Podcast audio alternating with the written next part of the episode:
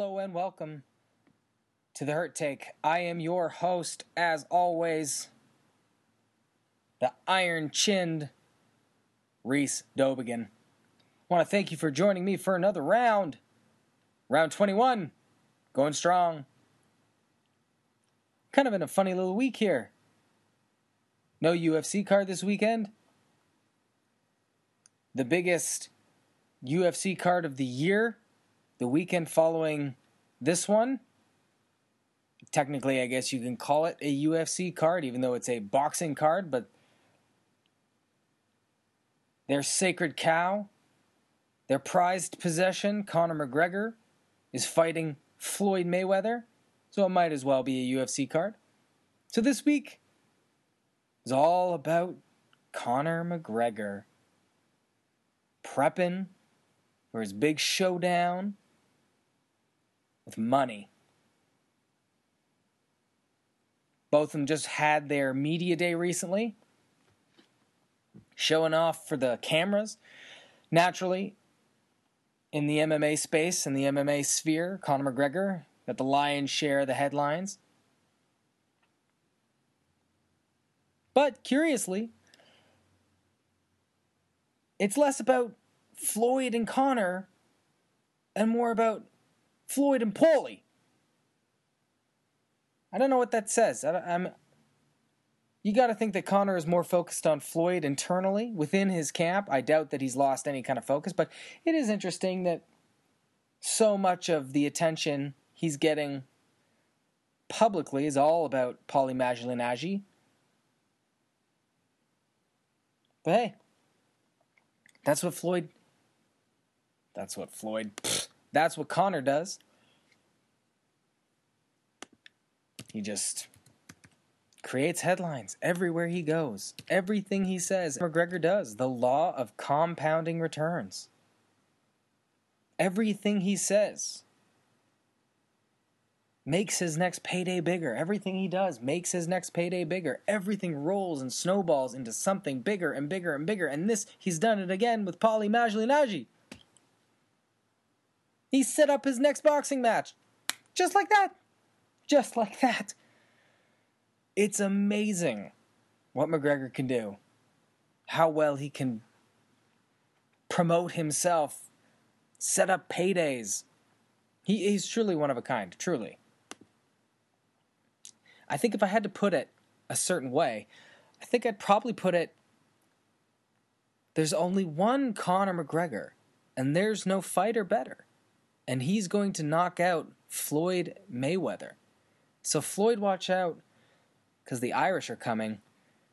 You can talk all you want, but you'll do nothing.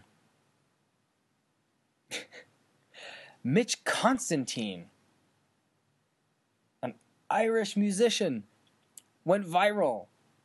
That's the chorus from his song.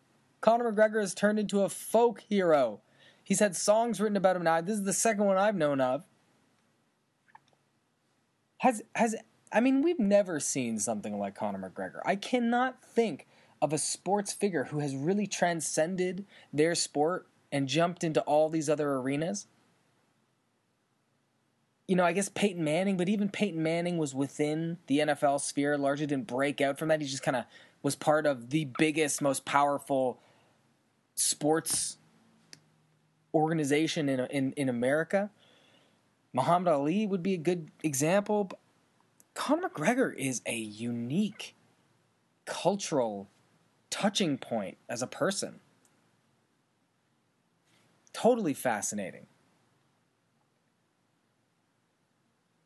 So, let's talk about it. What what happened this week in the world of Conor McGregor in the lead up to this fight? Well, here's the big thing. Floyd or Paulie Malignaggi claimed that during their sparring, you know, the, the the the picture that he was upset was released of him on the ground and Conor over him. He said it was bad form that he didn't get knocked down, he got pushed. Well, Dana White, as he is wont to do, threw someone under the bus, and it was Paulie Malignaggi. He released the video in question. It's like the Zapruder film or something of the combat sports world. Really, people have now been analyzing it from every angle they can possibly look at it. Did he get pushed? Was it a shove? What did he get caught? I mean, really, just look at the video. Paulie's trying to slip a couple punches. He takes some. He he does. He gets hit. It looks like he kind of stumbles, loses his balance. Maybe that was because his his his equilibrium was off. Maybe that because that was just he lost his balance. Maybe it was because a little nice shove. Who knows? Either way, he hit the mat, and it does not look good for him. But really, who cares? What does this matter? You could spin this video whichever direction you want based on your bias. Magi clearly looked out of shape and was not really an ideal sparring partner. He didn't look great. He kind of had a bit of a soft around the midsection. So, you know, meanwhile, McGregor is in the middle of his camp. So he blasted him, of course. That's what would happen. Does it mean McGregor is going to beat Mayweather? Of course not. It means that he's not a novice. It means that he will be competitive. But I don't think that anyone thought outside of the boxing realm, the guys who are somewhat in denial about this, Max Kellermans of the world, who think he won't lay a single hand on Floyd. I mean, this just means that Conor will be able to stand in there and be competitive. But that doesn't mean he will win. That doesn't mean that he will look good. That doesn't mean that his level of com- competition, how much he will threaten Floyd, will be that significant. McGregor essentially brought Malignaggi in to beat him up. Brought him in to beat him up. Why not? Why not? So I think the only thing, if I were to try and glean any information as it relates to the fight from this, McGregor's movement looked excellent, you know, but he's such an organic fighter and moves so well in relation to his opponent. You know, he really does have the best hands that I I can think of, the most applicable stand-up game to a boxer. You know, a lot of the the elite uh, boxers, not even the elite, a lot of the lower level guys, guys who have been doing it their whole lives, they build up a very naturalistic, um, organic punching style. They can adjust their feet, they can adjust their punching um, mechanics, their um, you know where they deliver a punch from. Whereas in MMA, it's a lot of guys are just trained to throw a punch a certain way. McGregor clearly does not operate like that. He can throw a punch any angle he wants. He can adjust re- in relation to where his opponent's you know body is, their head movement. Very organic. But look at some of that video of McGregor's bad work. Not so good. Not so good. But then, hey, you could argue that all he's doing is hitting a pad. Fine. He's hitting a pad. Once he gets in there, he's going to blast Mayweather. I, some something tells me that that McGregor not looking good on the pads is not a good sign for all sorts of other kinds of reasons. You know, in the same video, his footwork is absolutely sublime. You can see what a natural athlete he is. His movement is incredible. He's very, very light on his feet. And so I, and that's always been a strength of his in MMA. So I I see him being able to move and maneuver around the ring and get his hands on Floyd, but boy, do, do I see that killer shot happening? Do I see that holding up for 12 rounds? No, I, I don't. I don't. I think I think he's got other things working against him, and they will play out. But back to Malignaggi, the biggest thing to take from this situation between McGregor and Malignaggi is, is McGregor once again has used another person to make himself look good publicly. He's used another fighter as a stepping stone to looking good to the public, to building his public image. McGregor is the master of this. He's done it to so many UFC fighters, and now he's done it to Paulie. And Malignaggi was on the MMA Hour and says he and McGregor have to fight to settle their beef. Look at that. That's all McGregor has to do. I, I mean, I guess this will be a good payday for for Malignaggi, but will it be that much more significant than when he was the champion, a champion in boxing, I, I don't know. I haven't looked at the numbers, but something tells me it's not going to be that more significant. So what is he really getting out of this? He he is essentially helping pick up McGregor and get McGregor another big payday in boxing, where that's where the big money is. That's where it's traditionally been. The pay grade in at the upper end, tier end of boxing is higher in MMA in boxing than in MMA. Malignaggi should have been smarter than this. He should have known what he was up against. Instead, he walks into McGregor's gym out of shape against a guy who was not going to take it easy on him or treat him like a normal sparring partner. McGregor called his shot too. This wasn't some surprise. You know, when, when McGregor accompanied Irish boxer uh, Michael Conlan to his fight in March, he was screaming at the media about he uh, about how he owns boxing. And, Naji should have been ready for this. But what is it? What is that? What does this all mean? What you know? What are we seeing here? We're seeing McGregor. We're seeing McGregor almost transition over to this, to more of a boxing star. Like he says he wants to keep boxing and fighting in MMA at the same time. But what does that mean? This is McGregor fighting Mayweather. This is McGregor and, and putting Malignaggi on the spot. And this is Conor McGregor putting the ethic of boxing on notice. This is a referendum on the sport of boxing. You know, it's one of the biggest plot lines that, that we're not being talking about is, is what would a McGregor victory against Floyd Mayweather actually mean? Now, you know, I've made it clear I don't think he will win. But if he did, what would that do to the two sports of boxing and MMA? Could this represent the turning point between the two? You know, for boxing has become a niche sport, while MMA has been creeping into the mainstream more and more and more. It, it is the more marketable, promotable, it fits more into the way that the public consumes their sports and their content. MMA has grown up in that world, boxing has not. Boxing is niche. Ever since that the void that has been left by the Tysons of the world, boxing is really only where the money is, but it's not where the eyeballs are. So, what would a loss by Floyd Mayweather mean? What would a victory for Conor McGregor mean? I feel like this is a much bigger question than just I don't even have enough time to talk about it but I am so ex- interested to see. Part part of me part of me hopes that McGregor wins. This is the reason that I hope McGregor wins this fight is to see the the sheer crumbling of the order of things as we understand it and what lies beneath that. I don't know. I think it's going to be a fascinating thing.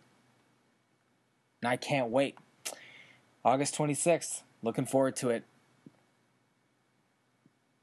I'm not believing the hype. Not believing the hype. But I'm believing the hype. Oh. This is what McGregor does to you, people. This is what he does.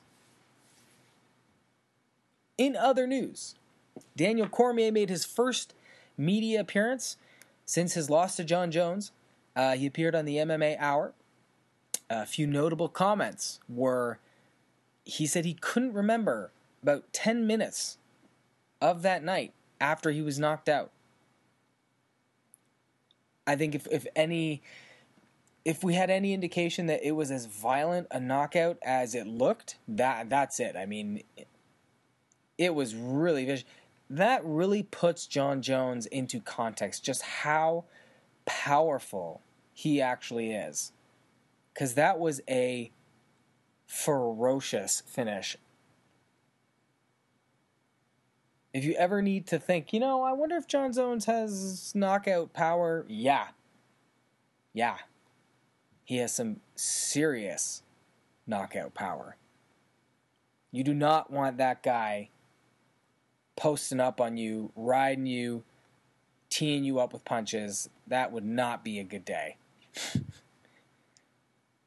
Uh, Cormier also said he's going to sit out the rest of 2017, which I, probably wouldn't be up to him anyways, considering that he can't remember 10 minutes of that night. That would be a very serious concussion. You'd hope that he wouldn't do anything for the rest of the year, but. And lastly, he says he feels he could fight Jon Jones again. That they're they're gonna be on track for a third fight. Uh, uh, that last point is a big sticking point. I mean, I don't know about that. the, the only way that that could happen is at heavyweight. That's the only way. I maybe there would be a desire to see Cormier Jones three, but I mean, if the question going into the second fight was so much about how a second loss, about how that fight and a, a second loss would define Cormier's legacy, how he had to beat Jon Jones. We have that answer. We have that answer. It's been definitive. Twice it's been definitive. So the only way to to write a new version of the script to take the narrative to a different level is going up to a division in which Cormier dominated and Jones is is not as experienced. And of course, the only way that that narrative would continue is if Jones gets up to that level, theoretically, fights Brock Lesnar, maybe fights Stipe Miocic, has a belt, and then he has to fight Cormier, who has come back up to the division, looked great, and then they fight. And so by that point, it's really just about the same story. Jon Jones is a champion, and Cormier is trying to take his belt. They're just in a different division. So a third fight would almost it would have to be at heavyweight. There's no other way that that fight would make much sense. But crazier things have happened. People pay. If people pay and that's what the fans want to see, that's what the fans want to see. But I don't think that the fans we want to see that fight at light heavyweight again. It's the same script. We don't want to see that movie again. You know, it's it's like it's the ending of The Godfather 2. Do you need a more definitive ending? It's over. We don't need The Godfather 3.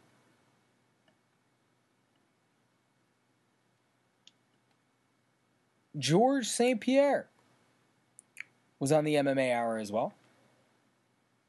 Some interesting comments.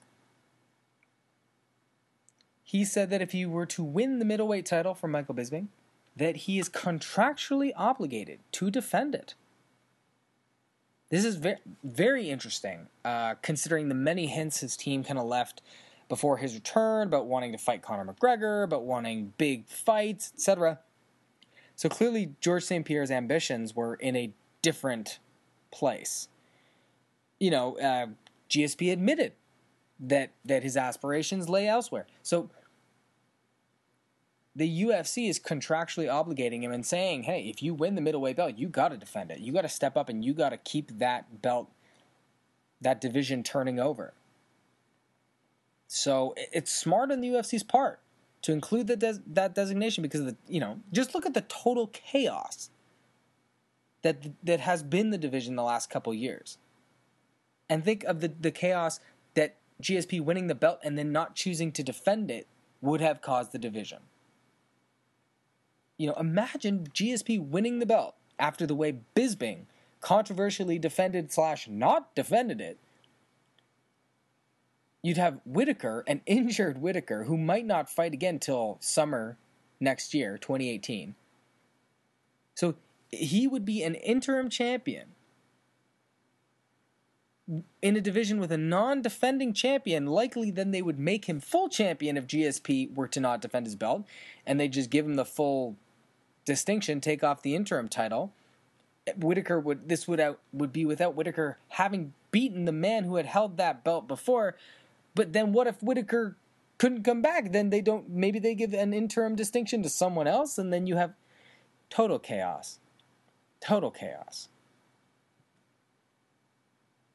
Also interesting, uh, GSP says he's walking around at 198 pounds. That's up from his welterweight days. He walked around at 186 you know, at, at his height, he's gonna. That's about the size of a. That's a good sized NFL cornerback right there.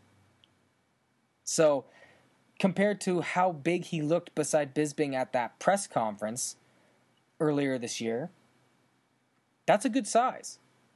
That's a good size. Clearly, he needed the time that he said he needed. Part of the reason that all of this chaos, all of this he said, she said, Dana White's taking away the fight, and then all this stuff. Clearly, George St. Pierre needed the time to, to get to that size. So here's hoping it has an impact. Here's hoping it hasn't taken away any of that athleticism or that explosion that really made George St. Pierre who he was. Elsewhere in the middleweight division, we also have the makings of two former middleweight champions maybe going at it in a rematch in which neither one has the belt anymore. Luke Rockhold was asked about possibly tangling with Chris Weidman.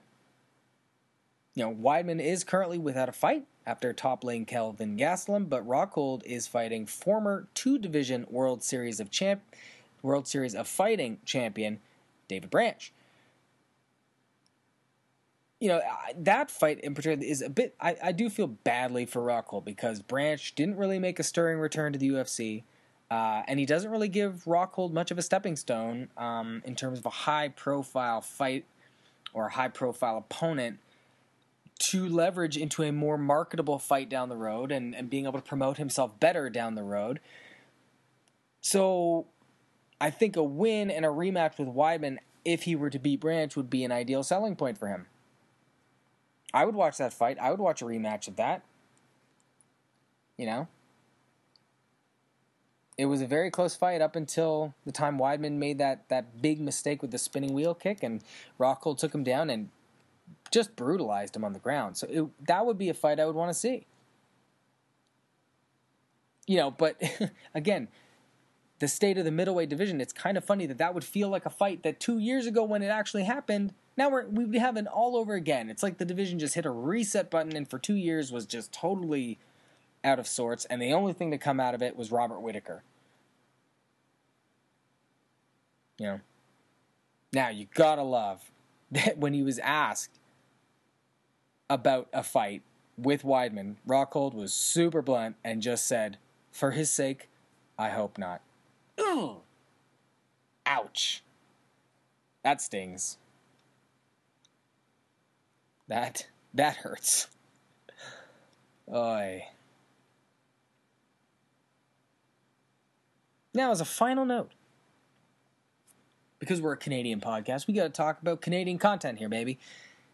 UFC 216 in Edmonton got its fight poster, and it is awful.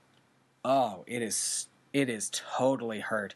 It is as generic as it gets just so generic. You've got Nunes, Shevchenko, Gray, DJ, and Borg. Oh, that's nice. Dos Santos and Ngannou, all just staring on on the poster, just staring, staring at what? Staring at nothing. It's got that blue hazy whatever with the date and the name and the. There's zero creativity to it. It's the most boring fight. It looks like a fight poster from 2008 this the UFC is pretty clearly just treading water with UFC 2, 216, putting together two of their least liked and least marketed champions, hoping to combine their audiences and keep their buy rate at a reasonable level. Uh, it should do better than the recent Romero Whittaker card, which did an absolutely paltry, I think it was 185,000 buys, which is a really low buy rate. It, it should do better than that. I would be surprised if it cracked 250, came close to 300. That's I, that's where I would think. But check out Dave Meltzer, great, great writer, great cover, um, um, great analyst of, of UFC pay per view buy rates and things like that. For see what he he's got to say. I definitely will, but uh, but as the first UFC card post McGregor, uh, that McGregor Floyd Mayweather fight, this will be the first pay per view after that one. This was likely to be the scenario no matter who was headlining the card because it's kind of a hangover card. It's kind of a hangover card. Every single possible UFC fan will have been watching or bought the Mayweather McGregor card, and this is the one that will really just bring in the the hardcores, the MMA fans, that that ilk. So It's kind of a hangover card. They're not going to bring in many casual fans. I, I doubt it, at least. I, think the it's so disappointing looking at this poster. Really, considering that the history that is on the line, that Demetrious Johnson is going to break a UFC record for consecutive title defenses. I am shocked that there was no mention of that on the poster. Shocked. I think that's you want to see an example of how the UFC is not trying to market Demetrious Johnson. Look no further. Look no further. Some pe- it's the chicken or the egg situation. Some people say, "Oh well, Demetrious doesn't sell. He's not a marketable fighter." It's it's he he's it fights in the small guy division. You can't market those people. Really? Well, I would say that unless you've tried some different things, how do you really know? How how can you really predict that you can't market? Nobody thought that the 145ers were really marketable until Conor McGregor showed up and all of a sudden you could market them. I mean, this is it's right there on their lap. It is history in the making. I what what could be a more important record in their promotion than this? I can't think of another thing that would be more important. No, I mean, you know, number of belts won. McGregor's got two and two, but that doesn't happen. And when it does happen, they immediately kind of pull that title away. So it's really not that important. But defending that belt consecutively as many possible times, that is the most important record that I can think of. And they're not even mentioning it on the poster. Crazy to me. Crazy to me.